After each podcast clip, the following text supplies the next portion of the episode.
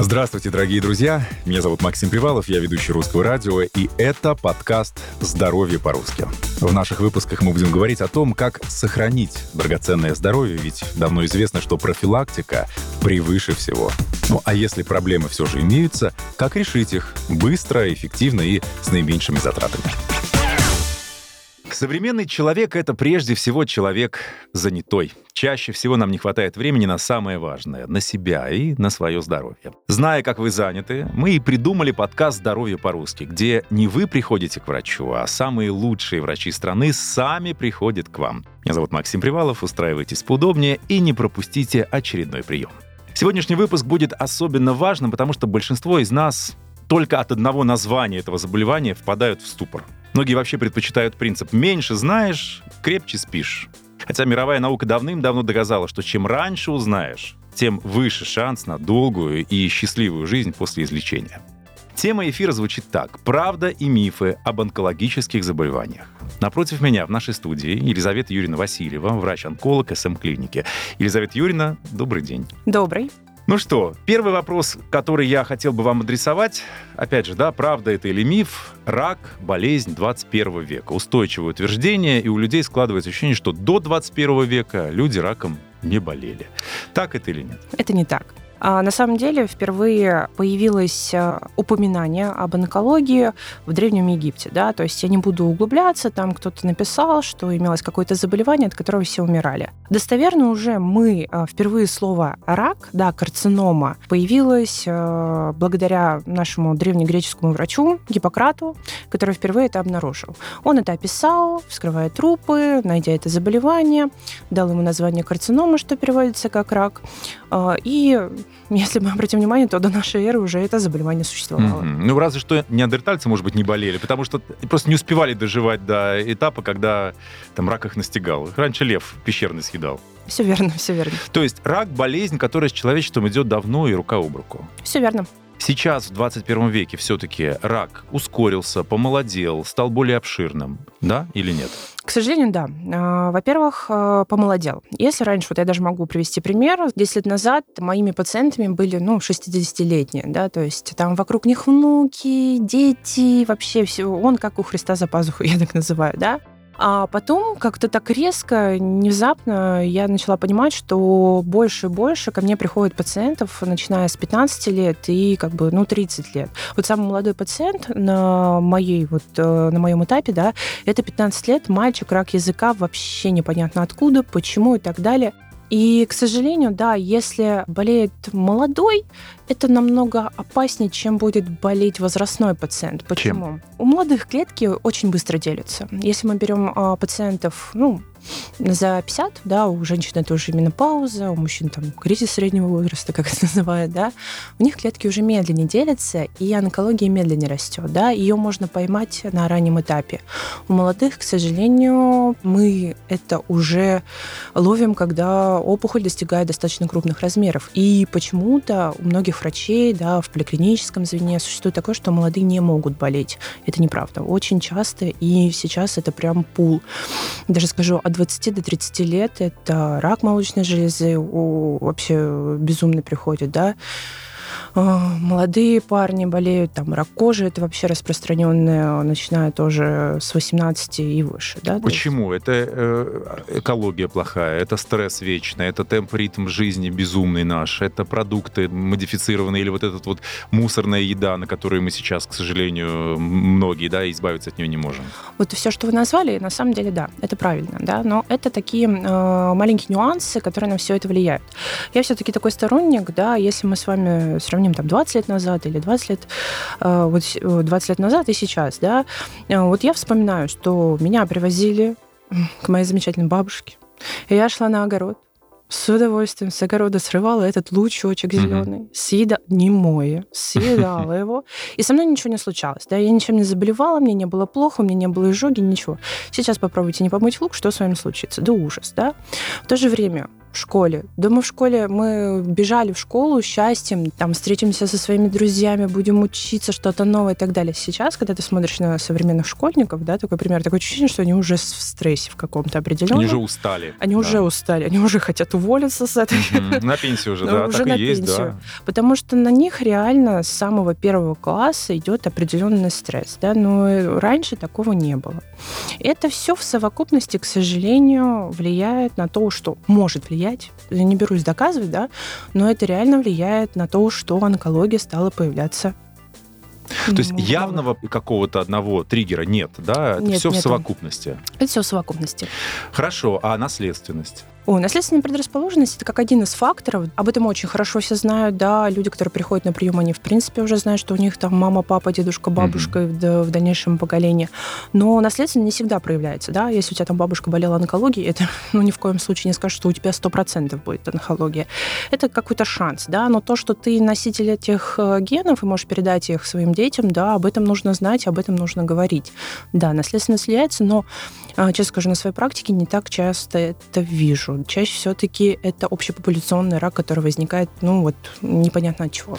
А ну, как вы относитесь к вот этой мировой практике? Сейчас ос- особенно на Западе распространена, да, когда ты делаешь скрининги, и тебе, я уж не знаю, доктор или искусственный интеллект рассчитывает, что велика вероятность э, в будущем вот рака э, этого органа или там еще чего-то, и люди заблаговременно там, да, удаляют молочные железы или еще что-то. Ну, я на самом деле, с одной стороны, очень хорошо, да, когда ты знаешь, где у тебя может быть какая-то проблема, ты вооружен. Но но ведь может уда- и не быть. Да, конечно, может же не быть. А, Удалять органы просто так. Орган создан для человека, ну, не просто так, да. Та же самое, когда мы удаляем матку, поверьте мне, ну, тоже женщины, знаешь, типа, нет органов, нет проблем. Мгм. Неправда. Если удалить матку, там начинаются другие гормональные изменения, которые, да, возможно, у тебя онкологии не будет, потому что матки-то нет, но у тебя будут другие проблемы. Ты будешь работать с эндокринологом, с гинекологом, ты будешь по другим историям мучиться. Зачем это делать? Потому что лучше ты профилактически наблюдай за собой, да, если что-то возникнет на первоначальном этапе, какие-то подозрения, какие-то хронические заболевания, лучше мы тогда уже будем что-то решать. А не когда у тебя идеальная матка, все отлично, все хорошо, а ты идешь ее удалять. По вашему опыту, да, я знаю, что вы занимаетесь диагностикой и лечением любых локализаций, то есть и молочная железа, и щитовидка, и какие-то ис- истории с кожей связанные. Все-таки самый распространенный сейчас вид рака это какой? Смотрите, если мы не будем с вами брать, вот э, можно поделить как э, мужчина и женщина, да. Если мы берем э, женщин, то здесь у нас вот такой топ заболеваний. Это молочная железа, естественно, это органы малого таза, да, ну там все яичники, матка, шейка матки и щитовидная железа. Ну не знаю, как так вот почему-то у девушек больше встречается. Если мы берем мужчин, то тут э, рак предстательной железы, легкие, ну это, наверное, из-за того, что мужчины чаще всего курят, и рак э, желудочно-кишечного тракта Это же неправильно питаются. наверное, неправильно питается, и сидячий образ жизни тоже Мгм. складывается на них. А если мы уберем вот э, гендерную принадлежность, да, то здесь на самом деле чаще всего на практике, думаю, все врачи со мной согласятся, рак кожи. Я даже его не буду делить, я прям вот в совокупности скажу, туда входит все, и туда же меланома. Хотя это неправильно, но все вместе. Это прям вот, знаете, как один из десяти пациентов придет э, с таким заболеванием. То есть пользуйтесь э, солнцезащитным кремом, это не просто какой-то э, маркетинговый нет. слоган, да, это Нет. вот п- самая главная рекомендация. Самое важное, самая главная рекомендация солнцезащитные крема это не просто так, это нужно делать, да. Почему вообще люди заболевают раком? Вы сказали, что непонятно, откуда он берется. А Удалось ли установить какой-то вот этот механизм? А, Вы знаете, ну вот а, существует одна теория, которой я придерживаюсь, которая мне очень нравится. Вот мы сейчас с вами сидим, у нас происходит постоянные мутации, да, вот вроде бы. Но у нас а, настолько интересный организм, что у нас существует репаративная система, которая эти мутации убирает. Поэтому у нас с вами онкологии нет. Но, к сожалению, человек, он проживает достаточно сложную жизнь, он болеет различными другими заболеваниями помимо онкологии, он стрессует, причем бывает очень сильно стрессует, особенно смерть близкого человека, да, там уволили с работы. Мгм. И вот эта репаративная система, она ну, направляется вообще в другую сторону и не срабатывает. И пропускаются вот эти мутации. Достоверно сказано, что достаточно 5 таких эпизодов жизни для того, чтобы образовалась онкология. А почему я придерживаюсь этой теории? Если хорошо общаться с пациентами, ты всегда найдешь точку отчета. Например, у меня там умер муж, мое здоровье посыпалось. Мгм. Конечно, определенный стресс был, этот стресс до сих пор продолжается, она не может из этого стресса выйти, естественно, что-нибудь да случится. Или, например, какая-нибудь болезнь была. Ну, конечно, человек вот, многие сейчас после ковида пережили, кто-то очень сильно болел, кто-то так. Стресс? Да, конечно, стресс. Естественно, ну, не у всех, понятное дело, людей. Разумеется, да. Не у всех. А, это тоже вот этот механизм тормозит, да, он направлен на то, чтобы убрать первую причину, но не работает вот а, с основной мутацией. То есть, может быть, антидепрессанты не самый плохой еще и совет, да? Если у вас а... сильный стресс, то прежде всего лечите нервы. Как сказал э, знакомый а, психотерапевт нашей клинике, он говорит, Лиза, весь мир сидит на антидепрессантах. Да, да. да. Поэтому, наверное, да. То есть это сбой. Это, это сбой. системный сбой, причем неоднократный, а несколько подряд, когда просто мы пропускаем тот момент организм сам должен был исправить. Все верно. Хорошо. Рак заразен или нет? Вот случилась эта мутация. Возможно ли ее как-то передать? Рак не заразен. Люди, которые болеют онкологией, ее не передают ни воздушно-капельным путем, ни при пожатии. Это обычные люди, социализированные, которые работают среди вас. А если, прошу прощения, угу. а если это там супруги, то каким-то, не знаю, половым путем? Ни половым путем ничего не передается ни в коем случае. Рак – это болезнь человека человека. И единственный метод его передачи, это вот, ну, это прям вообще казуистический случай. Переливание крови? Да не переливание даже крови, пересадка органа от больного а, онкологии, понятно. да. Есть такой случай, есть такая практика, да, но это вообще, ребят, ну... Вы просто, почему я уточнил, это очень распространенная практика. Да, я О, знаю. у человека рак, все, нет, нет, звонить нет, нет, не нет. будем, общаться не будем, пусть сам себе лечится, там вот вылечится, пусть приходит. То нет. есть это надо понять, друзья. Первое, первое-наперво, что вы, э, отталкивая, отторгая отторгает человека, вы ему делаете хуже. Конечно. Вы лишаете его поддержки. Да, все верно, потому что э, пациент, который столкнулся с таким диагнозом, ему нужна прям вот бомбическая поддержка, да, среди своих же родственников, да, может быть, окружающие ему не так важны, как родственники. Это не заразная болезнь. Сейчас я еще раз хочу этот момент проговорить. Два вида есть людей. Одни, которые от себя гонят мысли, это не со мной, у меня этого никогда не будет, нет, нет, нет, меньше знаешь, крепче спишь, а другие прислушиваются к каждому чиху, аху, вздоху организма и сразу бегут что-то там сдавать и проверять. Вообще какая должна быть, э, ну не знаю, модель поведения жизни, чтобы и не пропустить, и не свести себя с ума. Вот, знаете, я сама тому, э, к такому типу отношусь, знаете, меньше знаешь, крепче спишь, да, но э, должна быть какая-то золотая середина. У наших людей ее нет. Либо мы обследуемся каждый месяц, есть у меня такие пациенты, я их уже выгоняю, говорю, еще раз придешь, я тебя вообще принимать не буду. Ну, серьезно.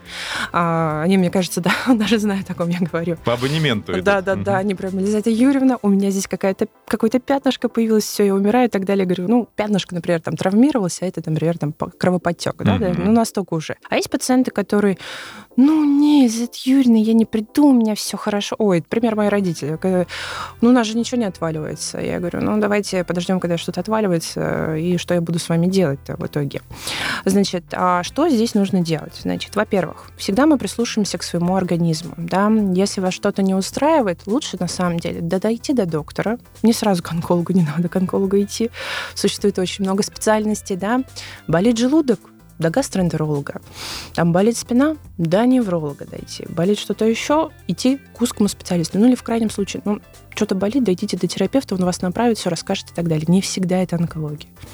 Существует большое количество болезней хронических, которые мы не лечим. Например, очень часто, когда приходят ко мне пациенты, начинаешь их расспрашивать, а каких у них есть сопутствующие заболевания, да, вот такой пример. Мужчин спрашиваешь, они говорят, ну, у меня, как у всех, хронический гастрит. Ребят, хронический гастрит разный бывает. Один из хронических гастритов очень хорошо лечится, вы пропили таблетки, и все, вы как бы не ходите к доктору. А есть, например, гастрит, который может привести к онкологии, и за ним нужно наблюдать. Да, то есть вот э, все, с чего начинается. Если вас что-то беспокоит, есть специалисты узкого профиля. Онкология из воздуха не появляется. Она появляется на фоне чего-то нелеченного. Угу. Тут это очень важный момент. То есть сначала должно быть какое-то текущее заболевание, которое уже потом может перейти в онкологию. Да. То есть Поэтому, если у вас есть какие-то первые симптомы, тем более очевидные, угу. сразу идти к доктору, который этим профилем занимается. Конечно. А вот какие симптомы, которые точно нужно показаться, после которых точно нужно показаться к онкологу? Смотрите, ну на самом деле это единственный симптом, И, к сожалению, он уже как бы говорит о том, что нужно было давно показаться uh-huh. к онкологу, да. Это пальпируемое образование, да, то есть когда человек, ну, например, ну, возьмем женщину, чаще всего они приходят, когда что-то нашли, да, в груди.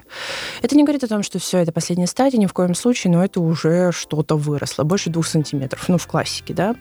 Ну, то есть это уже вторая стадия, то есть где ты была раньше, да, всего лишь нужно было профилактически какой-то осмотр проходить. Что еще может? Если снизился аппетит, да, то есть вот ты каждый день там кусочек мяса ел, такой счастливый и так далее, вдруг что-то как-то уже в течение месяца и не хочешь, и вообще есть не хочешь. На это тоже стоит обратить внимание. Есть такие симптомы, например, знаете, вот э, люди, например, не любят, вот женщины, мужчины не любят что?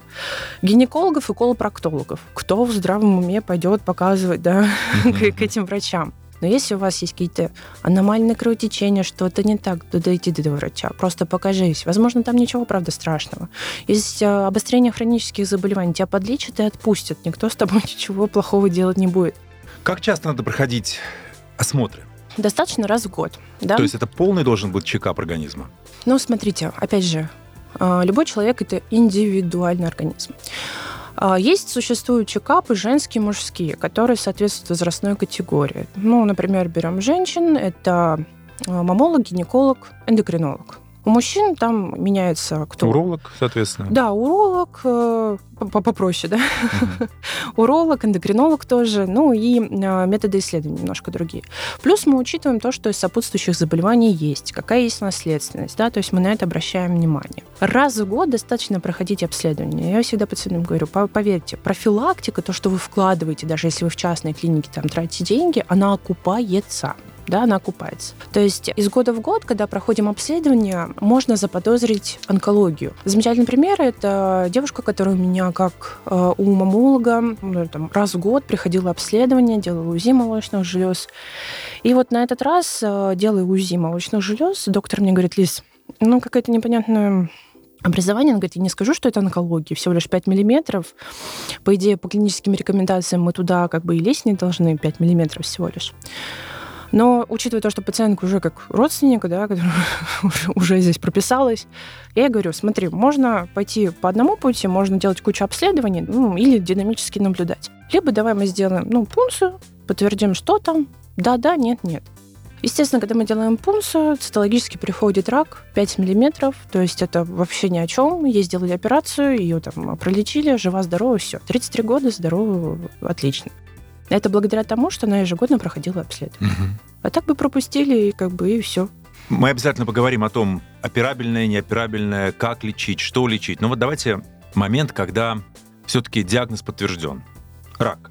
Что дальше делать? Потому что у людей начинается паника, ужас, как правильно себя вести? Что делать? Ну, естественно, я всегда пациентам говорю, у вас есть сутки, значит, паникуем, плачем, расстраиваемся. Прожить все эти стадии, да, гнев, торг, отрицание. Да. Сообщаем своим обязательно родственникам, все объясняем и поехали работать. Да? Если пациент готов лечиться, у нас э, такая тактика. Значит, первое, что мы должны сделать, мы должны вообще найти этот вот, мы нашли онкологию, мы измерили ее всеми возможными исследованиями. Чаще всего это либо УЗИ, либо рентген, либо КТ-МРТ, под КТ это вот вообще в крайних случаях. Это вредно для организма? Не, не, вообще ничего не вредно для организма. Ну, кстати, вот э, это же распространенный момент, Нет, да, когда говорю. человек себе там раз в год дарит подарок, полную компьютерную томографию Молодец. организма. Это то, что нужно. Ну, это, конечно, вообще, я себе тоже хочу такой подарок сделать. это не дешевый подарок считается. Ну, это даже перебор немножко, да. Можно ну, если что, там, там покажет, если конечно, что. Конечно, конечно. Но, не, смотрите, тут тоже свои нюансы есть. Есть опухоли, которые не поддаются визуализации на КТ, поэтому я считаю, что здесь вот именно надо начинать с малого. УЗИ достаточно. Mm-hmm. Дальше уже идет гипердиагностика. Очень часто такое бывает, когда на каких-то КТ, МРТ исследованиях что-то находят, а оказывается это просто какая-то вот ну, фиброз. Тень. Тень, да, реально тень. Тень упала, да. Тоже один из примеров. Пациентку готовила к операции, там ничего страшного. А, и рентгенолог, ну, не со зла, естественно, ей объясняет, что у нее какая-то тень в легком. Бабушка ипохондриальная, если можно так сказать, все. Она уже себя похоронила, она мне пишет, говорит, Лизавета Юрьевна, я умираю, я поехала на КТ, там у меня что-то нашли. Поверьте мне, там все чистенько, там просто произошло наложение ребер mm-hmm. друг на друга. И она вот уже, уже третий год прошел, она меня все равно спрашивает, Лизавета Юрьевна, у меня там в ребре ничего нет, и я уже устала говорить, что ты самый здоровый человек на свете. Вот просто, да? То есть я правильно понимаю, что если что, первое, нужно сделать УЗИ. Лучше делать УЗИ, mm-hmm. да? То есть если там э, есть какие-то проблемы, да, что-то заболело, какие-то нюансы, сходите к УЗИ-специалисту. Он просмотрит и скажет, да, если что-то там находится, он это найдет. То есть рак виден на УЗИ? Не весь, конечно, не все объемы, но, скажем так, от сантиметра не видят. угу. Вот вам пример, щитовидная железа. Она а, сама по себе небольшая. Небольшая, да. да, но наши специалисты, вот на моей практике, да, молочная железа 5 миллиметров, щитовидная железа 7 миллиметров, мы находили рак. Угу. Видно, видно. Есть, конечно, такие сложные локализации, как желудочно-кишечный тракт, да, там тяжело просмотреть. Но я вам скажу, если там все-таки есть какая-то объемная опухоль, которая мешает, чаще всего люди приходят, когда у них есть какие-то симптомы, мы увидим. Угу. Хорошо, сделали УЗИ. Это мы сейчас про диагностику говорим, да? Да, мы про диагностику. Мы нашли первичный очаг. Вот, все. Мы знаем, ну, например, вот рак молочной железы. Дальше наша задача, это самая основная задача, сделать гистологическое исследование, да, подтвердить, потому что существуют различные вариации онкологии, все они по-разному лечатся, даже у молочной железы. Там аж четыре варианта, какая-то с хирургией, какая-то с химиотерапией, какая-то с лучевой терапией, какая-то с гормонов лечится потому что нам нужно что? Правильно начать лечить человека. Гистология. Гистология это не страшно, это вообще ерунда. Это пункция, да, так называемая? Да, так называемая угу. пункция делается с помощью специально такого, мы его называем пистолет, да, то есть забираются столбики ткани. А, пациентка пришла, мы все сделали, она ушла дальше заниматься своими делами. То есть не надо ни госпитализации, ничего, просто вот э, быстро все это делается. Где-то вот гистологическое исследование от 5 до 7 дней занимает, плюс специальные методы исследований, там иммуногистохимическое исследование, если потребуется, да. Ну, где-то в 10 дней точно занимает вот это все исследование. Дальше наша задача понять, насколько распространен процесс. Если где-то отдаленные очаги. Здесь мы вот как раз применяем КТ, МРТ, в зависимости от того, что мы, ну, какой орган и что мы ищем. Да? То есть мы все сторонне изучаем, Конечно. чтобы понять, с чем имеем дело. Самое важное, на самом деле, в первый этап – это правильно диагностировать угу. и поставить правильный диагноз. Дальше все будет лечиться. Очень часто пренебрегают вот этими всеми методами исследования, да, то есть то, дорого, то недорого, но поверьте мне, когда ты знаешь, где у тебя есть проблема, ты знаешь настоящий диагноз, ты начинаешь правильно лечить. Вот такой нюанс. Бывают ли случаи, когда какая-то такая странная ситуация, что не поддается анализу, и ты боишься принять решение. И э, что тогда? Ну, подбрось монетку, да, это самый э, не, неочевидный. Может быть, как-то у вас есть, э, там, не знаю, совет онкологический, куда можно обратиться там и коллективно, коллегиально принять какое-то правильное решение? Ну, все верно, все верно. Естественно, вообще лечение пациента онкологического никогда не принимается одним человеком. Вот мы его комплексно дообследовали, даже если я прекрасно понимаю, какое будет лечение, это лечение мы должны обсудить совместно с нашими профессорами. Например, у нас в клинике онкоконсилиум проводится в составе группы, значит, наш главный онколог, профессор, гематолог, химиотерапевт, э, вообще великий человек, он сидит во главе Дальше идут химиотерапевты отдельно, хирурги отдельно, ну и лучевые терапевты, радиологи. И я им предоставляю пациента всю информацию, что, где, когда, каких размеров и так далее и тому подобное. Я говорю, я считаю, что на данный момент нам нужна такая терапия. Они говорят, да, согласны мы расписываем эту терапию, все, мне дано, как бы, э, да, да, лечи, да, лечи. А, иногда мне говорят, нет, в данном случае начнем с того-то. Ну, например, вот сейчас на данный момент бывает такое, что вот начали лечить пациента по одной схеме, понимаем, что эта схема не работает, значит, мы проводим очередной консилиум неплановый, да, чтобы поменять эту схему на более эффективную, да. Опять же, мы все вместе собираемся. Угу. Помимо основных, да, людей, которые работают в онкологии, также сидят э, наши коллеги, гематологи, терапевты, гинекологи, все, все участвуют вот в этом консилиуме. И принимаем решения все вместе. То есть одна голова хорошо, а несколько голов – это консилиум, как да. мы постановили. Хорошо, лечение идет. А можно ли излечить рак? Или это все-таки исключительно стадия, которая называется ремиссия, когда он, ну, находится в подавленном состоянии? Можно. А, есть формы рака, которые очень хорошо лечатся, поддаются лечению. Есть форма рака, которая, да, как вы говорите, уходит в ремиссию. Мы всегда в голове держим, что она у него есть, но человек всю жизнь проживает и никогда она не возникает. Есть, когда, да, к сожалению, чаще всего люди приходят, вот особенно в частные клиники, за как бы за последней такой помощью. И я вам так скажу, от онкологии редко кто умирает. Умирает от каких-то сопутствующих да, патологий. Пример, пациент, его просто жена привела, парень, 40 лет, метр восемьдесят два, вес 30 килограмм. Ух ты. Его жена привела, я не просто говорю, он ходить не мог.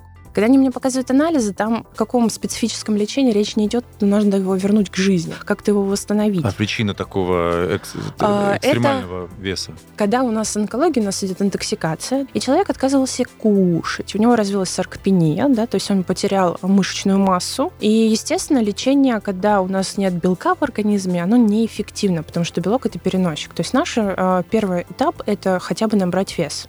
Естественно, пациент, как всегда, все, отстаньте от меня, я умираю, ничего не хочу. Вот. Но жена, боец, я до сих пор её вспоминаю, как мы с ней боролись, и у нас получилось с ней до 45 килограмм. Мы Откормить. набрали. А Мгм. откормить. Местные химиотерапевты, началось по месту жительства, сказали, вам еще нужно 5 килограмм, чтобы мы его взяли на лечение. Я думаю, откуда мы эти 5 килограмм возьмем? Ну, пытались, э, конечно, да, но он себя намного стал лучше чувствовать, э, сам ходить стал, это уже, слава тебе, Господи. С нашей руганью начал есть, дополнительное питание самостоятельно. Но, к сожалению, это уже криминал был. То есть это 30 килограмм, метр восемьдесят два, но это она уже его принесла. А, Ну, мы, я вам скажу, знаете, ну, три года мы его продержали, да, то есть э, там распространенная опухоль тяжелая была, естественно, без лечения, ну, ничего не получалось. Но он умер-то от чего? Он умер-то от сопутствующего заболевания. Если бы он не ушел в саркопению, если бы это все контролировали, профилактировали его питание, он бы еще дольше продержался, а может быть и вылечился. Но к сожалению, вот эта вот такая сопроводительная терапия тяжело амбулаторным онкологам постоянно следить за огромным количеством пациентов.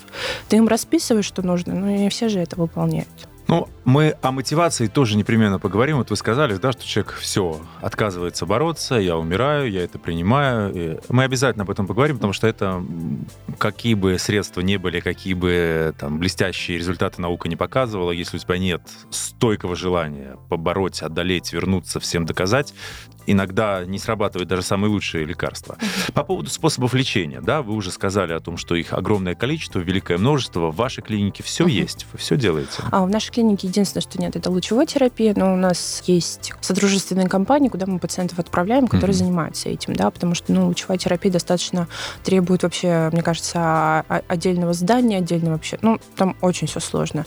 История непростая. В нашей клинике делается практически все, лечатся практически все локализации, ну, наверное, кроме опухоли головы и шеи, потому что это специфическая такая локализация, там, рак языка, рак носоглотки и так далее и тому подобное и легкие, потому что они очень требуют специализированной реанимации после операции. Да? Естественно, мы таких пациентов не бросаем, мы всегда их комплексно дообследуем за короткий промежуток времени и отправляем целенаправленно в городские учреждения, да, где их уже продолжают лечить в условиях, вот, которые я сказала. Потому что первая ассоциация всегда рак это химиотерапия. Не, не всегда. Ну, вот так вот распространено. Я прекрасно понимаю, значит, а существует три вариации лечения. Я думаю, что многие об этом знают. Это хирургия, химиотерапия и лучевая терапия. Вот эти три методики. Они как самостоятельно работают, так э, и работают в совокупности. Самым радикальным считается это, конечно, хирургический метод лечения, как бы это ни звучало сейчас грубо, отрезал, забыл. Ну да, иссечь и все, и, И живешь сечь, дальше. все. Причем мы иссекаем, отправляем на гистологию, нам говорят, ребята, все чистенько, все хорошо, нигде ничего нету, молодцы. Химиотерапия, она уже назначается, когда мы понимаем, что где-то есть какие-то клеточки, в голове держим мысль, что они уже где-то циркулируют в крови, и нам нужно человека сперва подсобрать перед хирургическим лечением. Либо есть онкология, которая очень хорошо поддается химиотерапии.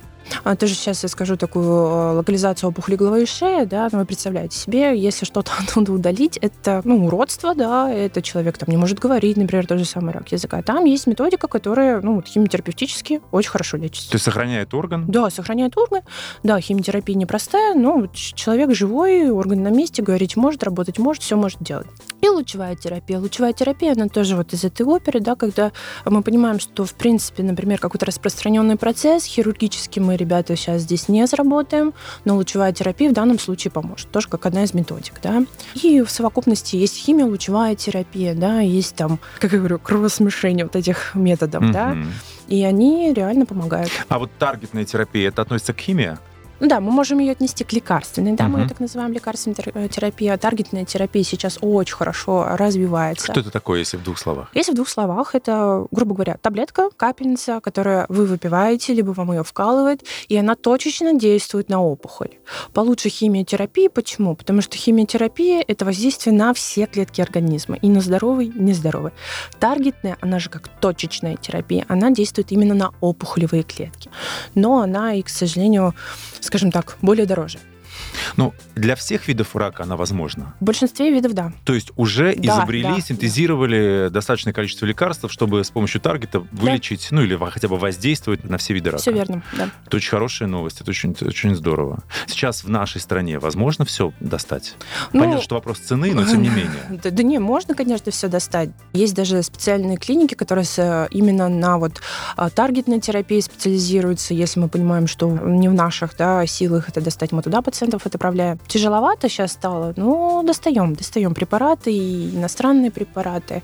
И русские препараты тоже неплохие, но у них есть свои особенности. Да, если о них знаешь, то тоже можно все лечить, проводить и так далее. Ну, кстати, как у нас с э, фармой в этом смысле, в этом направлении? Ну, например, Мы развиваемся? Мне тяжело сказать, потому что, а, может быть, для каких-то локализаций мы развиваемся, потому что, ну, у меня все равно такой а, более ограниченный, хоть я со всеми работаю локализациями, но я не все лечу локализации. Нельзя сказать, что мы стоим на одном месте, есть где-то какие-то подвижки, но они намного медленнее, чем где-то в других странах, mm-hmm. да, ну, здесь свои нюансы в клинических э, всяких э, исследованиях, возможностях, невозможностях, да. Стабильно наши препараты, которые применяются для лечения там, рака молочной железы, рака предстательной железы, да, пожалуйста, вот они все доступны, по ценовой политике очень доступны, но у них есть определенные там свои нюансы, но это вот уже как, как химиотерапевты мы об этом знаем, мы это учитываем. Хорошо, мы встретились для того, чтобы поговорить и записать этот подкаст в октябре. Октябрь — это традиционно месяц борьбы э, с раком молочной железы, РМЖ, да, угу. так сокращенно называется, врачи говорят. Э, почему именно октябрь? Ну, вот вообще исторически, да, 1993 году а, исследовательский институт США, а, который создал фонд борьбы по поводу рака молочной железы. Тогда еще не было так распространено все, и решили, что вот октябрь это будет месяц, а, такой называемый розовый октябрь, месяц для того, чтобы женский привлечь, месяц, да. ну как угу. женский месяц, да, да, да.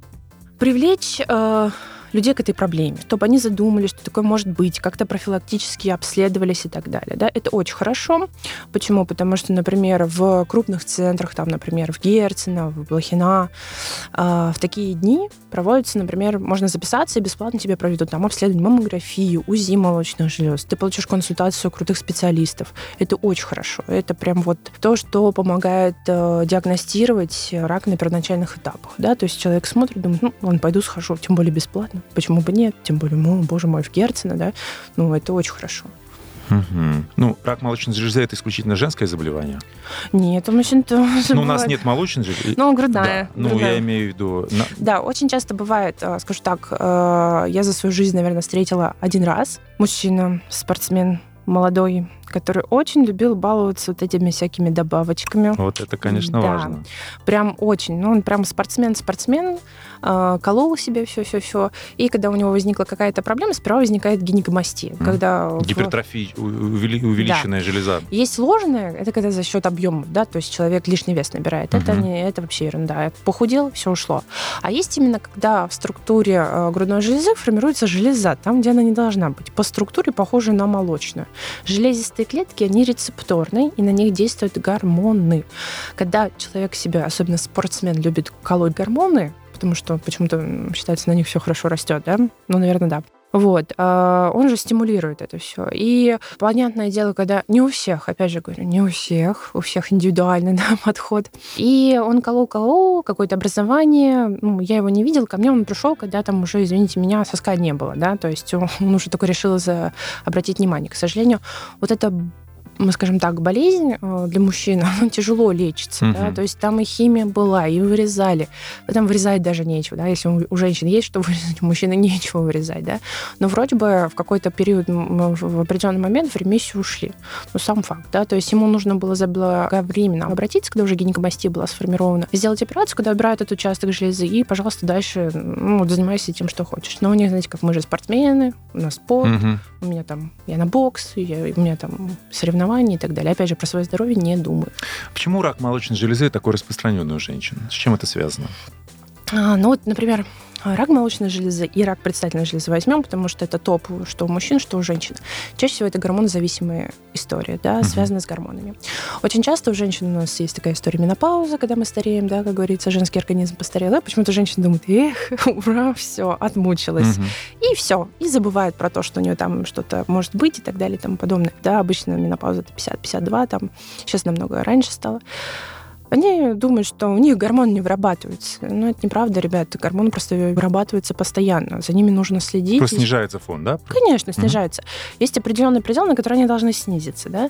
Но у некоторых, вот, э, к примеру, вот сейчас у меня тоже пациентка, ей 68 лет, да у нее эстрогена больше, чем у меня, да. Ну, естественно, там у нее рак и вырос на этом фоне. Но она как бы не контролировала это, потому То есть что... это сбой, опять же, да, да организма, когда он должен да. снизить выработку, а он не снижает, хотя да. по возрастным например, показаниям уже пора. Да, например, Например, очень часто э, в менопаузе у женщин, у которых есть лишний вес, чаще всего возникает рак. Почему? Потому что гормоны могут образовываться из жировых клеток. Угу. Вот и все. Да, у мужчин рак предстательной железы, он связан с избытком тестостерона. А, то есть не, не, Нет. казалось бы, наоборот, да? Да, да, да. Нет, с избытком тестостерона. Наша главная задача в чем? Мы снижаем тестостерон, онкология исчезает. Удивительно, правда? Всего снижить тестостерон. Конечно, там свои нюансы да, происходят, но все равно снизить тестостерон человек все, онкологии нету. Поэтому чаще всего, наверное, а, встречаются эти заболевания за счет того, что они гормоночувствительны, связаны с гормонами. Все остальное а, это общепопуляционный рак, который, ну вот опять же, от тех причин, совокупности, которые происходят. Мы обязательно сейчас подробно разберем профилактику, потому что я уверен, слушая нас, люди говорят, так, ну как же его избежать-то? Ну если это не обязательно, да, если эта не, причина не важна, эта причина не важна, но как вести себя так, как жить, чтобы никогда он с тобой не случился? Что, ЗОЖ, вот тот пресловутый? Вы знаете, э, ну, это прям мое отношение к ЗОЖ. ЗОЖ — это вообще стиль жизни. Я всегда всем говорю. Человек, который раз в сутки ходит э, в спортзал, это не ЗОЖ, да? Э, не ест фастфуд. Не ест, фаст, не ест фастфуд, и ходит в зал. Не такой, пьет, не курит. Да, не пьет, не курит. Это вас не, ну, к сожалению, не сбережет от онкологии. Но в то же время это очень хорошо, что люди этим занимаются, потому что это реально откладывает, наверное, развитие ее. То есть мы должны понимать, что ЗОЖ — это стиль жизни, когда ты вот кайфуешь от всего то, что ты там встал с утра в 5 утра, побежал и так далее и тому подобное, что ты съел там этот огурчик зелененький, ты от него кайфанул. А если на, на, насильственный ЗОЖ? Насильственный ЗОЖ, это мы сразу возвращаемся к той же теме, что человек, который идет в спортзал, думает, блин, надо сходить, да? да. Вот, а там еще на тебя тренер насел, говорит, давай, выпады и так далее. А ты стресс от этого испытываешь? Ну, ребят, ну чего мы ждем с вами, да? То есть ничего хорошего. То есть главное слово сейчас все равно прозвучало, стресс. Стресс, он вообще мать всех пороков. Даже есть такое понятие психосоматика, конечно, я сейчас не буду в это углубляться, целая книжка существует о том, как это провоцирует развитие каких-то хронических заболеваний и так далее и тому подобное, и онкологию в том же числе. Но нельзя это на все на стресс скидывать, ну ни в коем случае. Но без здорового пофигизма никуда. Конечно, люди, которые на лайтах, люди, угу. которые ни о чем не переживают, поверьте мне, они реже болеют, чем Абсолютно. люди, которые переживают. Ну хорошо, какая профилактика? Здоровый образ жизни по возможности? По возможности, да. Правильное питание, ну, слушайте, правильное питание, ну, в наших условиях это тяжело, но если у вас есть своя дача, свой огородик, да это же классно, да? А, то есть вы под правильным питанием еще и э, там, продукты экологически конечно, чистые конечно. подразумеваете? Это, ну, слушайте, как сейчас идешь в магазин, видишь экопродукты, не факт, что это экопродукты, ты не знаешь, откуда они достались. Если ты это с твоего огорода, ты же знаешь, чем ты это сажал, mm-hmm. да? Ну, это раз. Дальше, обязательно белки, жиры, углеводы в рационе.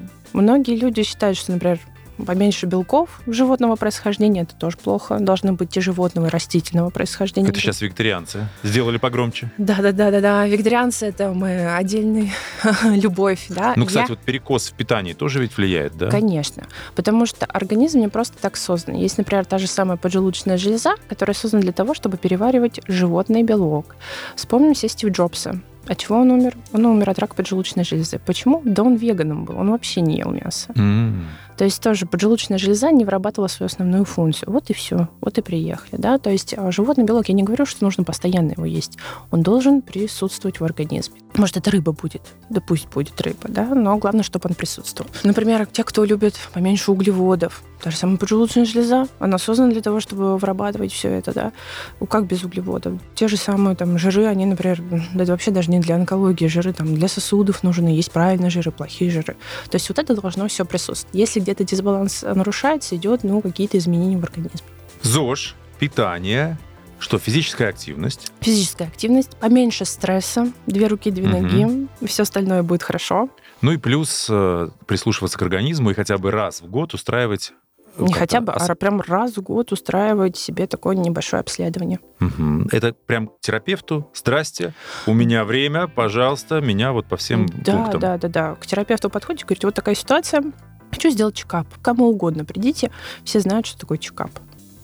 Да, распространенно. Это как бы не только к автомобилю относится. Себя чекапить тоже да, полезно. я, я тоже всегда пациентам говорю, надо пройти личное. ТО, да. ТО. Хорошо, тогда на финише нашего разговора, на финише нашей беседы в режиме Блиц, то есть быстрых вопросов-ответов, разберем такие вот основные мифы, которых мы пока еще не коснулись.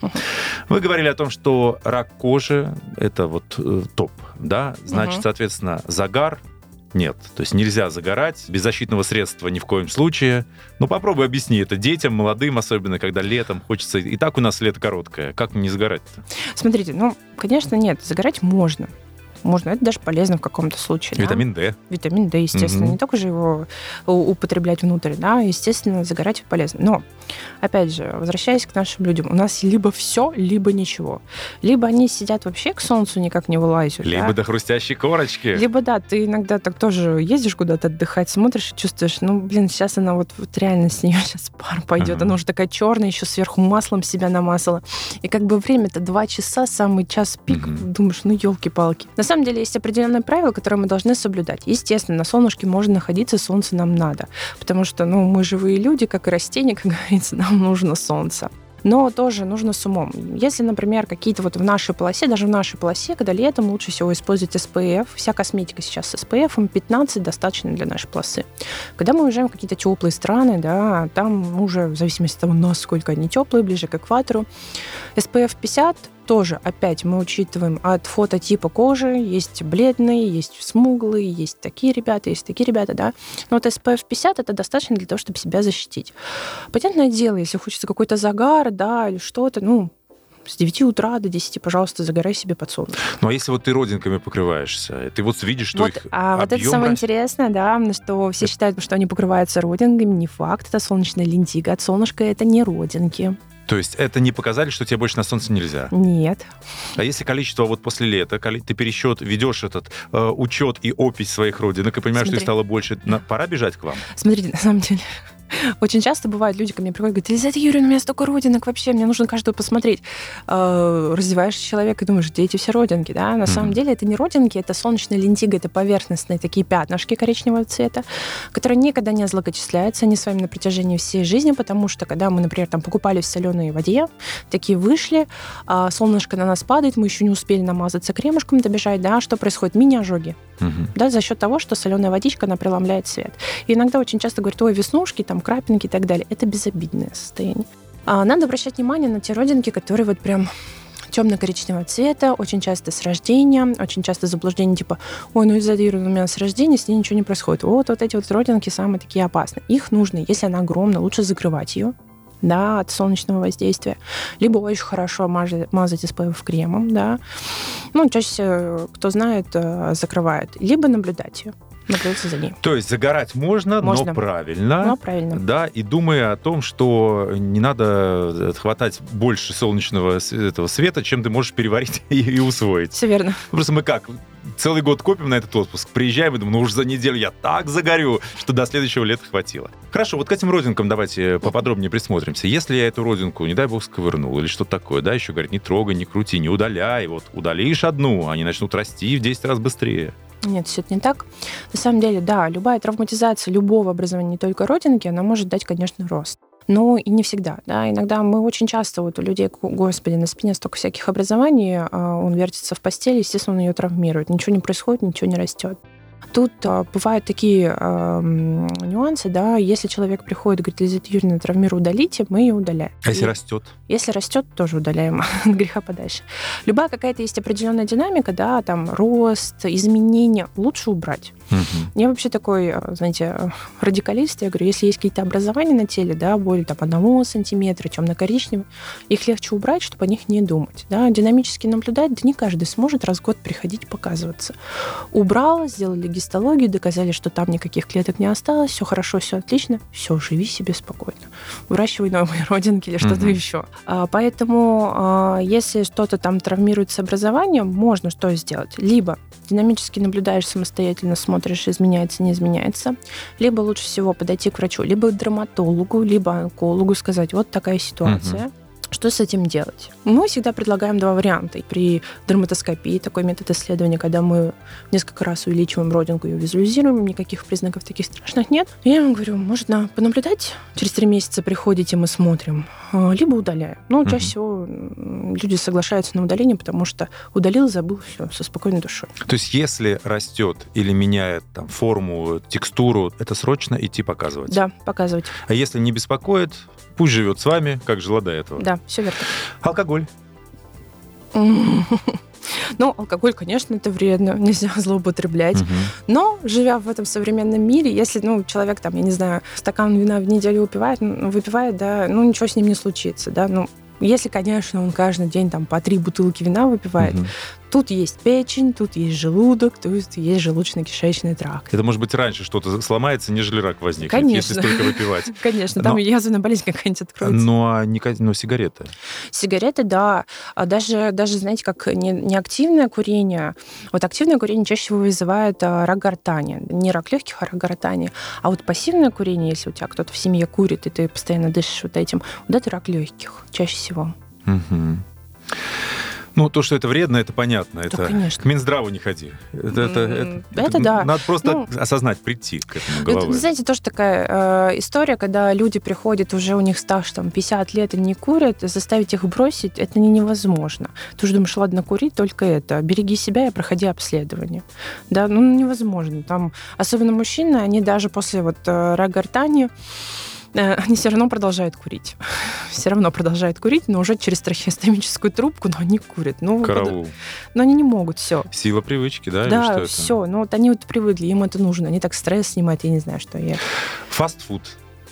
Ну, конечно, фастфуд это плохо. Во-первых, это плохо, потому что там вот эти все... Чипсы. Конечно, ну что там, понимаете, вот это фастфуд, чипсы, шоколад, вот все, что вот это, знаете, такая... Напитки газированные. Да, сахара. Вкусненько. Да, но опять же, а, человеку запрещать что-то, он это будет делать. Никогда не запрещайте никому.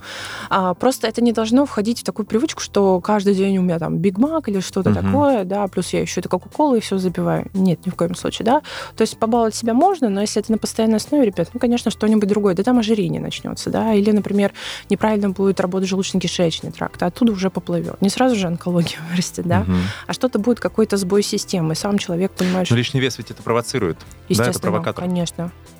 Да, конечно. Ну, это, как я говорила, например, у женщин лишний вес, например, в менопаузе это риск э, выработки гормонов. У мужчин то же самое, да, mm то есть лишний вес это риск выработки тех же самых женских гормонов. А, который нам совершенно ни к чему, да. Не И еще один момент, который я не могу не обсудить, это народные средства, народные и инородные средства, к которым люди прибегают по разным причинам. У кого-то просто нет денег на лечение, да, кто-то внушаем, там, считает, что, ну, что доктор ничего не знает, не понимает, пойду-ка я вот огурцов на нарву и приложу, и все сразу будет хорошо. Что вы можете сказать таким людям? Ой, даже не знаю, что сказать таким людям. Вообще что-то они поймут от этого или нет, да. Ну, возможно. Я, я всегда говорю, «А, ребята, хотите подорожникам лечиться, лечимся подорожникам, но параллельно лечимся то, что я вам написала. Mm. Ничего страшного не будет, прикладывайте этот... Хотите куркуму, вот это топ. Средства, да? Да, да, да. онкологии Хотите куркума? куркуму прикладывать? Да, на здоровье прикладывайте, только параллельно мы с вами пьем какие-то еще лекарства, которые я вам назначу. А ее прикладывают?